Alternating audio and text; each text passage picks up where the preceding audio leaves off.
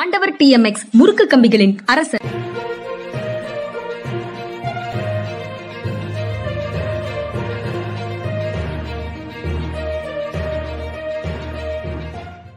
வணக்கம் இது மனிதா மனிதா சார் வணக்கம் சார். வணக்கம்ங்க வணக்கம். கேரளால ஒரு கிறிஸ்தவ பிரார்த்தனை கூட்டம் அந்த மூன்று நாள் மாநாடு மாதிரி நடத்தியிருக்கிறாங்க. அதுல மூன்று குண்டுகள் வெடிச்சிருக்குது. அதில் இரண்டு பவர்ஃபுல்லாகவும் ஒன்று சாதாரண அளவுலேயும் வெடித்ததாக காவல்துறையிலிருந்து சொல்கிறாங்க இ- இருவர் இறந்து போனதாகவும் ஐம்பது பேர் வரைக்கும் காயமடைந்ததாகவும் செய்திகளில் பார்க்க முடியுது. அந்த ம- அந்த அமைப்பை சார்ந்தவர் தான் நான். அந்த அமைப்பு வந்து போதிக்கிற விஷயங்கள் எல்லாமே தேச தேசத்துக்கு விரோதமானவையாக இருக்கின்றன.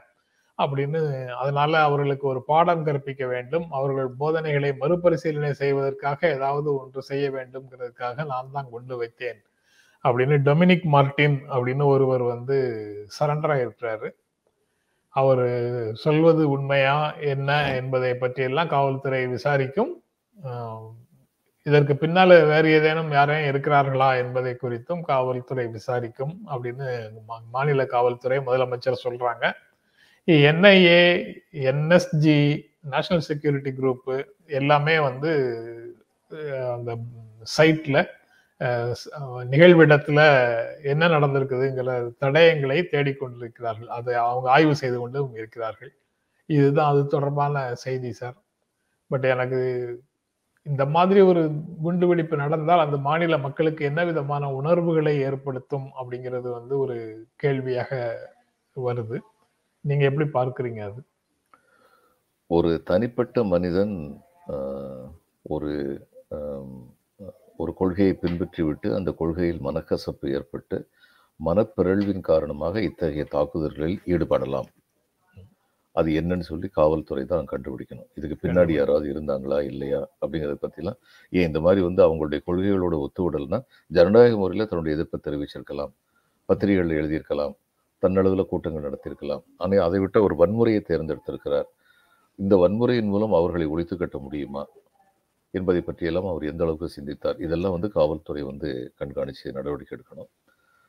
இப்போ இந்த மாதிரி ஒன்று ரெண்டு sporadic incidents in different parts of India அப்படி நடக்கும்போது ஓஹோ இங்கே வந்து வலிமையான ஒரு தலைமை இருந்தால் தானே இது நல்லது இந்தியாவுக்குன்னு சொல்லிட்டு மக்கள் மத்தியில் ஒரு எண்ணம் வருமா?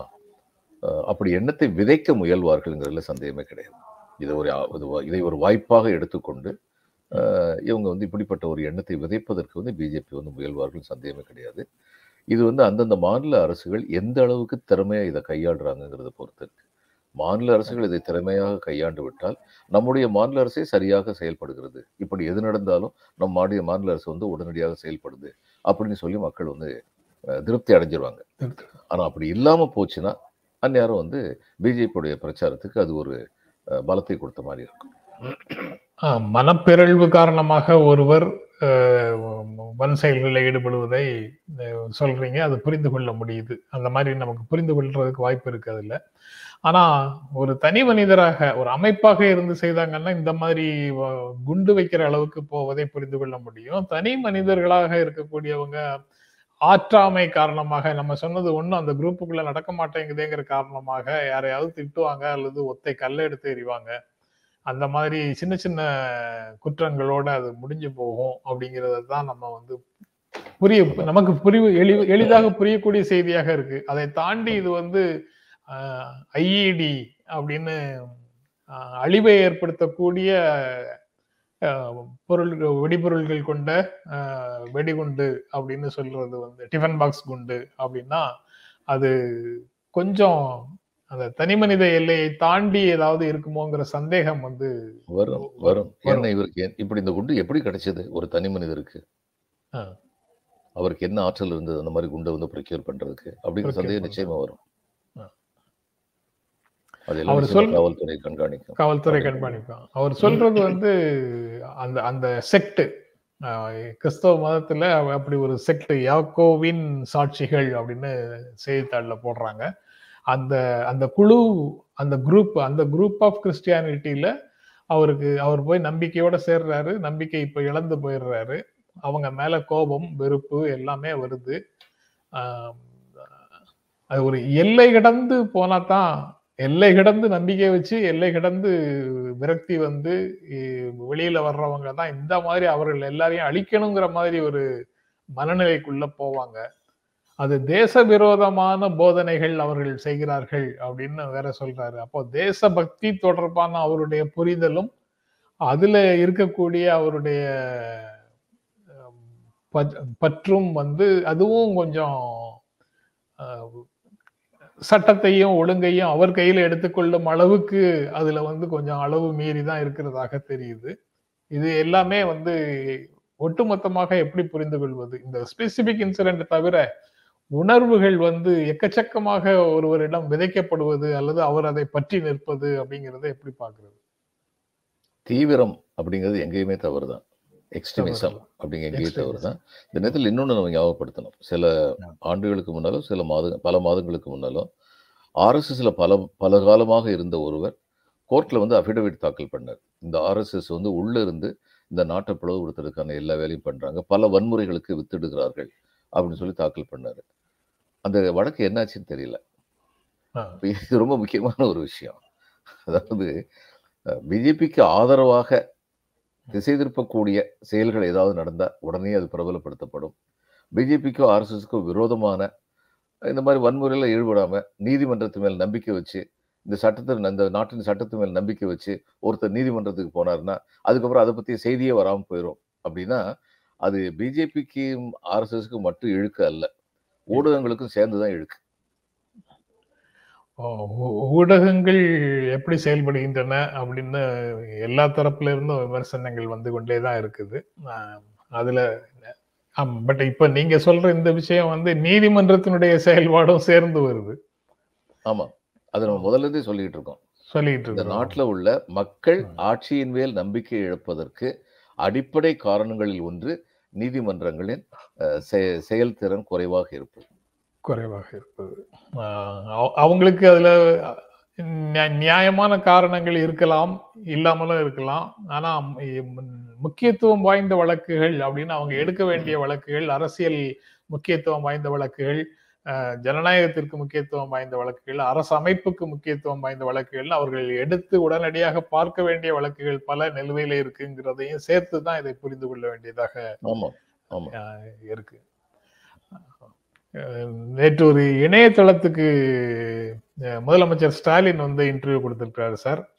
அதுல முந்தைய அதிமுக ஆட்சியினுடைய பத்தாண்டு காலத்துல உருவாக்கப்பட்ட கடன் சுமை நிதி பற்றாக்குறை நிர்வாக சீர்கேடு இந்த மாதிரி விஷயங்கள் எல்லாம் ஓரளவுக்கு சரி செய்து இந்த இரண்டு இரண்டரை ஆண்டுகள்ல தமிழ்நாடு ஓரளவுக்கு முன்னேறி வந்து கொண்டு வந்திருக்குது. முழுக்க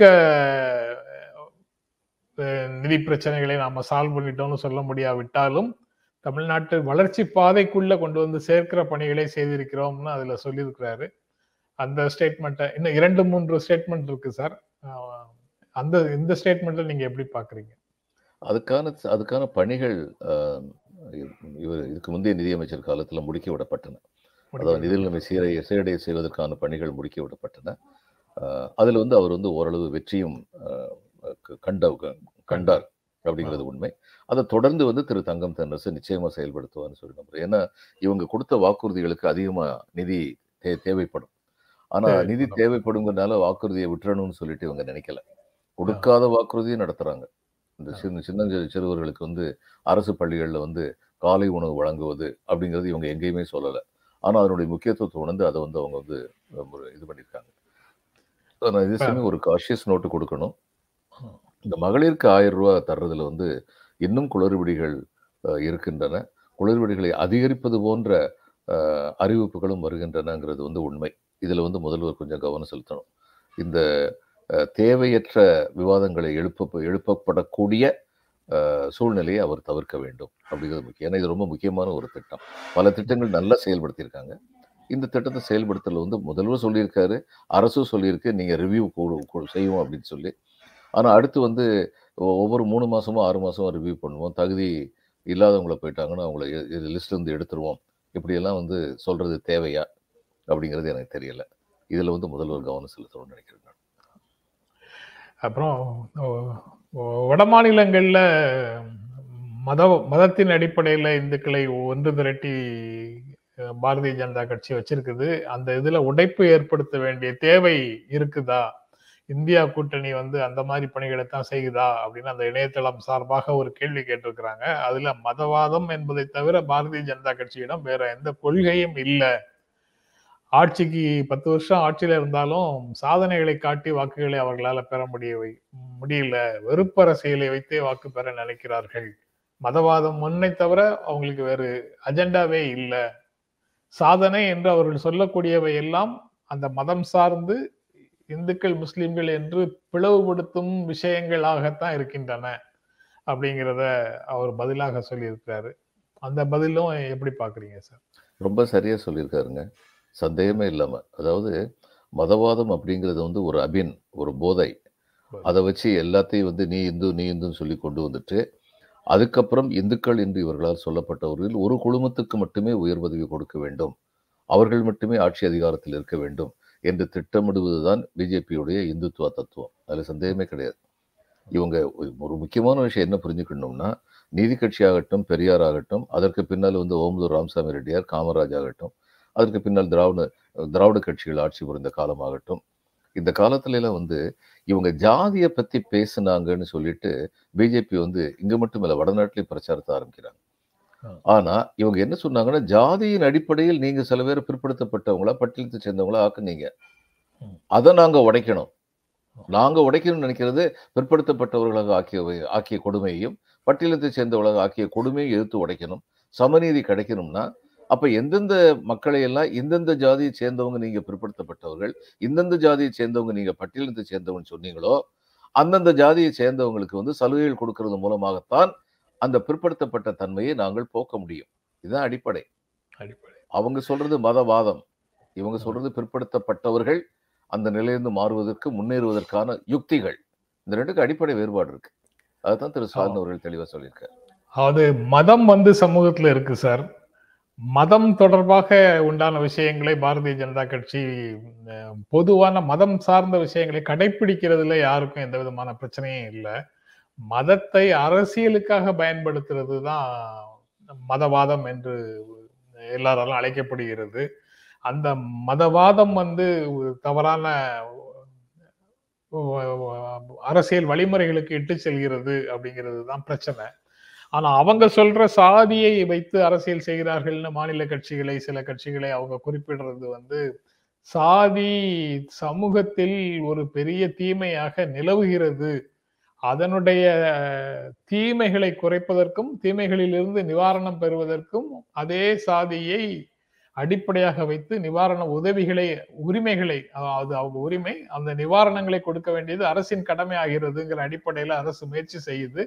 அப்படி அரசு முடிவு முயற்சி செய்யும் போது அதை வந்து சாதியை பயன்படுத்தி அரசியல் செய்கிறார்கள் என்று அவங்க வந்து குற்றம் சாட்டுகிறார்கள். அது எங்க எங்க நம்ம கூட்டு போகுதுன்னா அந்த நிவாரணம் பெறுவதை தடுக்கும் நிலைக்கு அது கூட்டு போகுது. அந்த வாதம். பிஜேபியினுடைய வாதம். அதை அவங்க விரும்பித்தான் செய்யறாங்களா ஆமா. இந்த பாருங்க உடனே தெளிவா புரிஞ்சுக்குவோம். எல்லாரும் தான் அரசியல் செய்யறாங்க எல்லாரும் தான் அரசியல் செய்யறாங்க ஆமா. வாஜ்பாய் அரசியல் செய்தார் ஜவஹர்லால் நேரு அரசியல் செய்தார் இந்திரா காந்தி அரசியல் செய்தார் திரு அண்ணாதுரை அவர்கள் அரசியல் செய்தார் கலைஞர் அரசியல் செய்தார் நரேந்திர மோடி அரசியல் செய்கிறார் ஸ்டாலின் அவர்கள் அரசியல் செய்கிறார். எல்லாரும் அரசியல்வாதிகள். அரசியல் செய்வாங்க. அதுக்கு தான் அவங்க இருக்காங்க. ஆனால் பிஜேபி செய்கிற அரசியல் மக்களை தொடர்ந்து பெரும்பான்மை மக்களை தொடர்ந்து பிற்படுத்தப்பட்டவர்களாகவும் பட்டியலத்தை சேர்ந்தவர்களாகவும் நிரந்தரமாக்கும் அரசியல். ஆனால் விபி சிங் அரசியல் கலைஞர் செய்த அரசியல் அண்ணா செய்த அரசியல் இன்று ஸ்டாலின் செய்து கொண்டிருக்கும் அரசியல் அப்படி பிற்படுத்தப்பட்டவர்களாக என்றென்றும் உழன்று கொண்டிருக்கிற நிலை மாற வேண்டும் என்பதற்கான அரசியல். அதனால எல்லாரும் அரசியல் தான் செய்யறாங்க ஒரு பக்கம் உள்ள அரசியல்வாதிகள் மக்கள் முன்னேற்ற முன்னேற வேண்டும் என்பதற்காக அவர்களுக்கு சமநீதி கிடைக்க வேண்டும் என்பதற்காக அரசியல் செய்கிறார்கள்.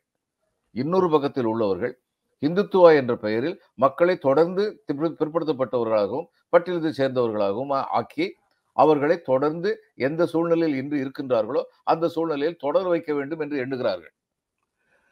இதுதான் உண்மை. அரசியல் செய்யறது தப்பு கிடையாது. எதுக்காக அரசியல் செய்யறாங்க? அதுதான் கேள்வி. விபி சிங் அரசியல் தான் செஞ்சாரு. ஓபிசி ரிசர்வேஷன் கொண்டு வரும்போது அவருக்கு தெரியும் அதனால பெரிய மக்கள் எழுச்சி வரும். ஒரு ஓட் பேங்க் தனக்கு உருவாகும்னு சொல்லி நினைச்சாரு. ஆனா எதுக்காக அந்த ஓட் பேங்க் வேணும்னு நினைச்சாரு? அந்த ஓட் பேங்க் வந்தா எதை சாதிக்கும்னு நினைச்சாரு? மக்களுக்கு நன்மை செய்யணும்னு நினைச்சாரு. அதே மாதிரி இந்த திராவிட கம்யூனிஸ்ட் இதை செய்யறதுனால ஆட்சியை இழக்க வேண்டியது நேரிடும் அப்படின்னு அவருக்கு தெரிந்திருந்த போதிலும் கூட மண்டல் கமிஷனை அவர் செயல்படுத்துவதற்கு துணிந்தார் அப்படிங்கிறது. தான் அதுல முக்கியமானது இல்லையா? ஆமா ஆமா. அதனால அவருக்கு முக்கியமா இருந்தது அதிகார பதவி இல்லை. அவருக்கு தன் அதிகார பதவி அவருக்கு முக்கியமாக இல்லை.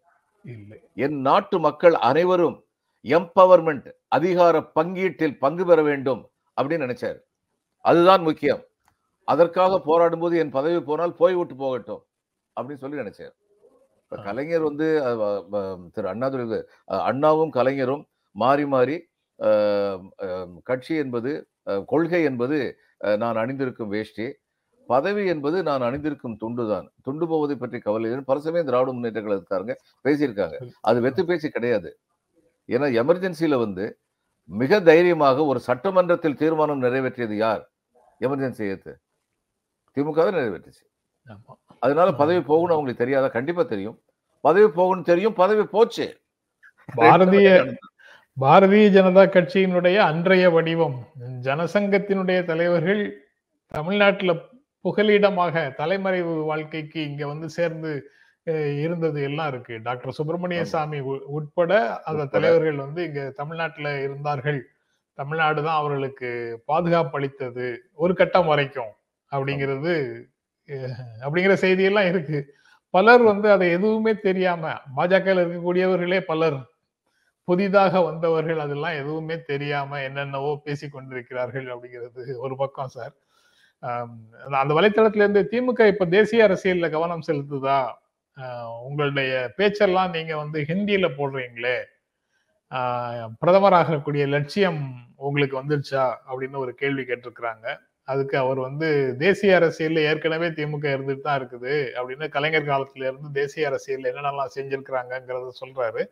சொல்லிட்டு இப்பவும் மூன்றாவது கட்சியாக திராவிட முன்னேற்ற கழகம் தான் இருக்கு. தே- திமுக ஏற்கனவே மூன்றாவது பெரிய கட்சியாகத்தான் இருக்குது. கலைஞர் வந்து இது போன்ற ஒரு சூழல்ல இந்த கே இதே போன்ற கேள்வி வரும்போது என்னுடைய உயரம் எனக்கு தெரியும்னு சொன்னாரு. ஸ்டாலினுக்கும் அவர் உயரம் என்னன்னு எனக்கு தெரி உயரம் என்னங்கிறது அவருக்கு தெரியும் அப்படின்னு பதில் சொல்லியிருக்கிறாரு. ஆஹ் அதுல இருந்து என்ன நாம் புரிந்து கொள்வது?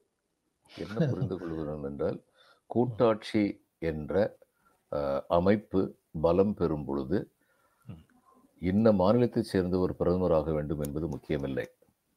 எல்லா மாநிலங்களும் கூட்டாட்சியினால் பலன் பெறும். அதற்கான வித்து முதல்ல ராஜமன்னார் கமிட்டியில வந்து கலைஞர் வந்து ஆரம்பிச்சு வச்சார். அதை தொடர்ந்து வந்து கம்யூனிஸ்ட் கட்சிகளும் சொல்லிட்டு இருக்காங்க. திராவிட முன்னேற்ற கழகம் ஆரம்பத்திலிருந்து அதை சொல்லிட்டு இருக்கு. இது அண்ணா திராவிட முன்னேற்ற கழகம் வந்து முதல்ல இதெல்லாம் சொல்லிக்கிட்டு இருந்தாங்க. ஏன்னா அவங்களுக்கு புதுசா எந்த கொள்கையும் கிடையாது. அது ஒரு தனி மனித விருப்பினால் துவக்கப்பட்ட கட்சி. அதனால அவங்களுக்கு வேற எந்த விதமான கொள்கையும் கிடையாது. வேற எந்த விதமான கொள்கையும் சொல்லி இங்க ஓட்டு வாங்க முடியாது. ஆனா இன்னைக்கு வந்து எனக்கு என்ன வியப்பா இருக்குன்னா ஆஹ், திரு இபிஎஸ் அவர்கள் தன்னுடைய கட்சியை வந்து தன் கட்டுப்பாட்டில் கொண்டு வரதுல பெருமளவு வெற்றி கண்டிருக்கிறார். அப்படி வெற்றி கண்ட ஒருவர் அதிமுகவின் முதல் தலைவர் என்ற அந்தஸ்தை ஏற்கனவே பெற்றுவிட்ட ஒருவர். அவர் வந்து ஆரியன் திராவிடிங்கிறத பத்தி பேசும்போது எது அது? எனக்கு அவ்வளவு விவரம் தெரியாதுன்னு சொல்லி சொல்லியிருக்காரு. இதை எங்க போய் முட்டிக்கிறதுன்னு தெரியல. இந்தியா கூட்டணியினுடைய தற்போதைய நிலை என்ன? அப்படின்ற கேள்விக்கும் வேற இதை கூட்டணியை ஒருங்கிணைக்கக்கூடிய சக்தியாக எது இருக்கு அப்படிங்கிற கேள்விக்கும் பாஜகவோட இருக்கிற மற்ற நிழல் கூட்டணிகளான அமலாக்கத்துறை வருமான வரித்துறை போன்றவை மேலும் பல கட்சிகளை இந்தியா கூட்டணிக்கு கொண்டு வந்து சேர்க்கும்னு பதில் சொல்லியிருக்கிறாரு. அரசமைப்பு சட்டமும் அதனுடைய கொள்கைகளும் மக்களும் தான் எங்களுடைய கூட்டணியை இயக்கும் விசை அப்படின்னு மக்களுடைய பலத்திலேயே நாங்கள் நிற்கிறோம் அப்படிங்கிறத சொல்றாரு. அந்த ஒருங்கிணைக்கக்கூடிய சக்தியாக இடி ஐடி போன்ற விசாரணை அமைப்புகளை சுட்டி காட்டுறாரு எப்படி? இந்திய இந்திய அளவில் இடி வருமான வரித்துறை சிபிஐ இதெல்லாம் தமிழ்நாட்டு அளவில் திரு ஆர் என் ரவி இவங்கெல்லாம் வந்து இந்திய கூட்டணியை ஒருங்கிணைக்கும் சக்தியாக இருக்கிறார்கள் நான் கொஞ்சம் டைக்ரஸ் பண்ணிட்டேன். இவர் வந்து என் உயரம் எனக்கு தெரியும் சொன்னதை பத்தி சொல்ல ஆரம்பிச்சது இன்னொரு பக்கம் போயிட்டேன். அதுதான் சரியான சொல். அதுதான் சரியான சொல். அவர் அவர் உயரம் என்பது இந்தியாவின் பிரதமர் ஆவது என்பது அல்ல. இந்தியாவின் பிரதமர் யாராவார் என்பதை நிர்ணயிக்கும் சக்திகளுள் ஒரு முதன்மை சக்தியாக இருப்பதுதான் உண்மையான உயரம். அந்த உயரத்தை நோக்கி திமுக போய்கிட்டு இருக்குங்கிறது நிஜம்தான்.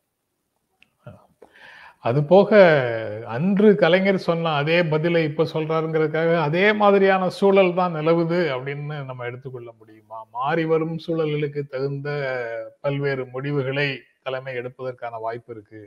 அன்று கலைஞர் ஹிந்தியில எல்லா பேச்சுகளையும் போடுவதற்கு முயற்சி செய்யல. இன்று வந்து அதை போடுவதற்கு முயற்சி செய்கிறாருங்கிறதுல இருந்து அவருக்கு இன்ஸ்பிரேஷன் வந்து வேறு இடத்துல இருக்கோ அதற்கான வாய்ப்பு வந்தால் ஏற்பாரா மாட்டாராங்கிற கேள்வியை ஊடகங்கள் சார்பாக முன்வைக்கிறாங்க. ஆசிரியர் வீரமணி வந்து லக்னோவில் ஹிந்தி பயிட்டு படிச்சுட்டு போய் லக்னோவில் போய் பெரியாரை பத்தி பிரச்சாரம் பண்ணார். பண்ணார். அதனால வந்து இந்திய படிக்கிறது வந்து திமுக என்னைக்குமே வந்து வெறுக்கல. இந்திய திணிக்கிறது தான் வெறுத்தாங்க. அதனால இந்தி இந்தி மட்டுமே பேச தெரிந்த மக்களிடம் சமநீதி கொள்கைகள் சென்று சேர வேண்டும் என்றால் அவங்களுடைய மொழியில பேசணும். பேசணும். அதைத்தான் அவர் பண்றாரு. அதாவது அன்னைக்கு இருந்த நிலைமையோட ஒப்பிடும் பொழுது இன்றைக்கு தென்னகத்துல குறிப்பாக தமிழ்நாட்டில் இருந்த இந்த இலவச திட்டங்கள் என்று மற்றவர்களால் கேலி பேசப்பட்ட திட்டங்கள் எத்தகைய ஒரு அடிப்படை மாறுதல்களை சமூக பொருளாதார நிலையில் ஏற்படுத்த முடியும்? அதன் மூலம் பிற்படுத்தப்பட்டவர்கள் பட்டியலத்தைச் சேர்ந்தவர்கள் பலன் பெற முடியும்? அதிகார பங்கீட்டில் நுழைய முடியும் அப்படிங்கிறது இன்னைக்கு இன்னும் அதிகமாக உணரப்பட்டிருக்கு. அன்னைக்கு இருந்ததை விட. அதனால இன்னைக்கு வந்து தேசிய கட்சிகள் வந்து இவங்களுடைய திட்டங்களில் வந்து கவனம் செலுத்துறாங்க. இவங்களுடைய திட்டங்களைத்தான் அவர்கள் விரிவுபடுத்தி பேசுகிறார்கள். மற்ற மாநிலங்களில் வந்து தேர்தல் களத்தில் விரிவுபடுத்தி பேசுறாங்க. அப்போ இன்னைக்கு வந்து தேசிய அளவுல அன்னைக்கு இல்லாத ஒரு ரெக்கக்னிஷன் ஒரு அங்கீகாரம் இந்த திராவிட அரசு திராவிட அரசுகள் நடத்துகிற ஆட்சிக்கும் அவருடைய கொள்கைகளுக்கும் இன்னைக்கு கிடைச்சிருக்கு. வெளியில சொல்லிக்க மாட்டாங்க. பிஜேபி உட்பட யாருமே வெளியில சொல்ல மாட்டாங்க. ஆனா இதுதான் உண்மை. அப்போ அவங்க அந்த அளவுக்கு உணர்ந்திருக்கிறதுனால இனிமே வந்து வெளியில வந்து இவங்களுடைய பலம் என்னன்னு சொல்லி அவங்க சொல்லலைனாலும் தங்களுக்குள்ள பேசும்போது இந்தியா கூட்டணி தங்களுக்குள்ள பேசும்போது திமுகவுக்கு உரிய இடம் என்று ஆங்கிலத்தில் சொல்லுங்க இட்ஸ் அன் அஷ்யூர்டு பிளேஸ் உறுதிப்படுத்தப்பட்ட இடம் திமுகவுக்கு. அதுல முக்கியமான இடம் வந்து காங்கிரஸ் கட்சி வலிமை குறைந்ததும் அப்படி வலிமை குறைந்த காங்கிரஸ் கட்சியினுடைய மிக நெருக்கமான தோழனா தோழனாக திமுக இருக்கிறதும் தேசிய அரசியல்ல ஒரு முக்கியமான ரோல் பிளே பண்றதுக்கான வாய்ப்பையும் மறுக்கிறதுக்கு இல்ல. ஆமா. உடுக்கை இழந்தவன் கை போல் அங்கே களைவதாம் நட்பு. அதுக்கு சரியான உதாரணமா காங்கிரஸுக்கு இன்னைக்கு திமுக இருக்கு. Okay sir. அதுக்கப்புறம் don't fall into the trap of smaller parties அப்படின்னு மத்திய பிரதேஷ்ல திக்விஜய் சிங் சொல்றாரு. சிறிய கட்சிகளுடைய வலையில் விழுந்து விடாதீர்கள் அப்படின்னு மக்களை பார்த்து சொல்றாரு.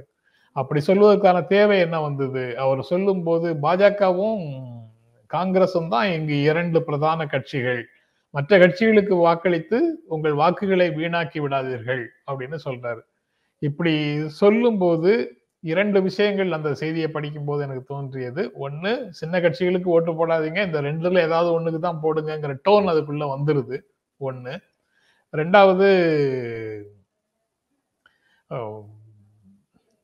சின்ன கட்சிகளை வந்து இந்த தேர்தலுக்காக இந்த தேர்தலில் உண்டான நிலைமையை சொல்லி சின்ன கட்சிகளுக்கு வாக்களிச்சிடாதீங்க. பாஜகவை வீழ்த்த வேண்டும் என்றால் பாஜக காங்கிரஸுக்கு தான் வாக்களிக்கணும். அப்படின்னு சொல்வதோடு அவர் நிறுத்தி இருந்தார்னா பரவாயில்ல. இங்கு பிரதான கட்சிகள் இந்த ரெண்டும் தான் அப்படின்னு சொல்லி பாஜகவுக்கு முக்கியத்துவம் கொடுக்கறது வந்து ஒரு மிஸ்லீடிங்கான கேம்பெயினா தெரிஞ்சது. நீங்க எப்படி பார்க்குறீங்க சார்? மத்திய பிரதேசத்துல காங்கிரஸ் வெற்றி பெற்றாலும் வெற்றி பெறாவிட்டாலும் இந்திய கூட்டணிக்கு இப்படிப்பட்ட பேச்சுக்கள் வலிமை சேர்க்காது. வலிமை சேர்க்காது. சேர்க்காது. அது எனக்கு நம்முடைய சித்தர் பாட்டு தான் நினைவு இருக்குது. நந்தவனத்தில் ஒரு ஆண்டி. அவர் நாலாறு மாதமாய் குயவனை வேண்டி கொண்டு வந்தான் ஒரு தோண்டி. அதை கூத்தாடி கூத்தாடி போட்டு உடைத்தாட்டின்னு சொன்னாரு அதுதான் நினைப்புது இந்த குட்டிச்சாமிகள்லாம் கொஞ்சம் வாயை மூடிட்டு இருந்தாங்கன்னா நல்லா இருக்கும்.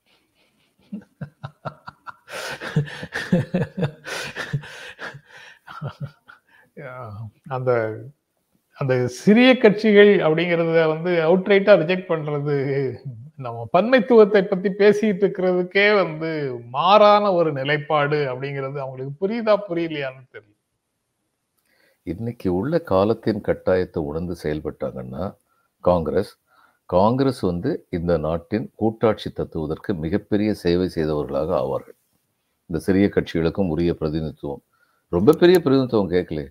ஆறு சீட் கொடுத்திருந்தாங்கன்னா சமாஜ்வாதி பார்ட்டி சந்தோஷமா தான் இருந்திருப்பாங்க. வேணா ஆறுக்கு பதிலாக ஏழு கேட்டிருப்பாங்க எட்டு கேட்டிருப்பாங்க. இன்னைக்கு முப்பத்தி ரெண்டுல நிப்பாட்டி இருக்காங்களே கேண்டிடேட் அது இல்லாமல் போயிருக்குமே. இப்படி இருக்கிறது மூலம் என்ன? இவங்களுடைய பயம் என்னன்னா ஒரு இவங்களுக்கெல்லாம் ஒரு ஏழு சீட்டு கொடுத்தோம். கடைசியில் ரெண்டு சீட்டு மெஜாரிட்டியில் தான் கூட்டணி வந்து நிற்கிது அப்போ அவங்களுக்கும் மந்திரி பதவி கொடுக்கணும். இதெல்லாம் இவங்களுடைய பயம். அந்த சூழ்நிலை உருவாகாமல் இருக்கணும். அப்படி ஒருவேளை சூழ்நிலை உருவாச்சுன்னா இவங்க ரொம்ப கமாண்ட் பண்ண ஆரம்பிச்சிருவாங்க. அப்படிங்கிறது இவங்களுடைய பயம். ஆனால் அப்படியெல்லாம் குட்டி கட்சிகள் வந்து கமாண்ட் பண்ணுறதுனால தான் கூட்டாட்சி தத்துவம் நிலைத்து நிலைத்து நிற்கிறதுங்கிறது நிற்கிறது. உண்மை. உண்மை. அது போக ரெண்டாயிரத்தி பதினெட்டுலேயே அந்த உத்தரப்பிரதேசத்தை ஒட்டிய பகுதிகள் அப்படின்னு மீடியா குறிப்பிடுகின்ற ஒரு முப்பது தொகுதிகள் சார். அந்த பகுதி அதாவது அந்த யூபிஏ ஒட்டிய பகுதி பிளஸ் வந்து பழங்குடியினர் வாழக்கூடிய பகுதி. அதுல இருபத்தி- நாலு இருபத்தி எட்டுல ஜெயிச்சிருக்கு. ரெண்டாயிரத்தி பதினெட்டுல ஜெயிச்சிருக்கு. இருபத்தி நாலு ஜெயிச்சிருக்குது. இந்த சிறிய அதாவது பிஎஸ்பி எஸ்பி அப்புறம் அங்க இருக்கக்கூடிய அந்த கோண்டு கோண்டு பழங்குடியினருடைய கட்சி கோண்டுவானா கன் கன் கந்தந்த்ரா அப்படிங்கிற கட்சியும் இவர்களெல்லாம் போட்டியிட்டு வாக்குகளை பிரித்தது அதனுடைய முக்கியமான காரணம். அப்ப அந்த அந்த இடத்துல இருந்து வேற என்ன பாடங்களை இவர்கள் கற்றுக்கொள்கிறார்கள் அப்படிங்கிறது தெரியல. இவங்க இன்கம்பன்சி ஃபேக்டர் இருக்கு பிஜேபிக்கு அதனால அவங்கெல்லாம் நமக்கு ஓட்டு பா- அதிகமா போட்டுருவாங்க. பிஜேபி ஓட்டு குறையும் நம்ம ஓட்டு கூடும். அந்த கட்சிகளுக்கு அதே ஓட்டு தான் நிற்கும் அதனால நம்ம ஜெயிச்சு வந்துருவோம்னு நினைக்கிறாங்க. இதெல்லாம் சுயநலம். இது இது நடக்கலாம் நடக்காம போலாம் நடக்கலாம் நடக்காம போகலாம். Correct. ஆனா இந்த கால்குலேஷன்னால இவங்க வந்து காங்கிரஸ் ஹை கமாண்ட் என்ன சொல்லுதோ அதுக்கும் விரோதமா செயல்படுறாங்க. இந்த நாட்டுல வந்து எது நடக்கணுமோ ஜனநாயகம் வலுப்பெறதுக்கு எப்படி பன்முகத்தன்மை நிலைநிறுத்தப்படணுமோ அதுக்கும் விரோதமா செயல்படுறாங்க. Okay sir. ரொம்ப நன்றி சார். மூன்று செய்திகளை பற்றி பேசியிருக்கிறோம். நாளைக்கும் தொடர்ந்து பேசுவோம் சார். ரொம்ப நன்றி. வணக்கம் சார். வணக்கம். வணக்கம். நண்பர்களே உங்களுக்கும் எங்கள் அன்பும் நன்றியும். மீண்டும் சந்திப்போம். நன்றி. வணக்கம்.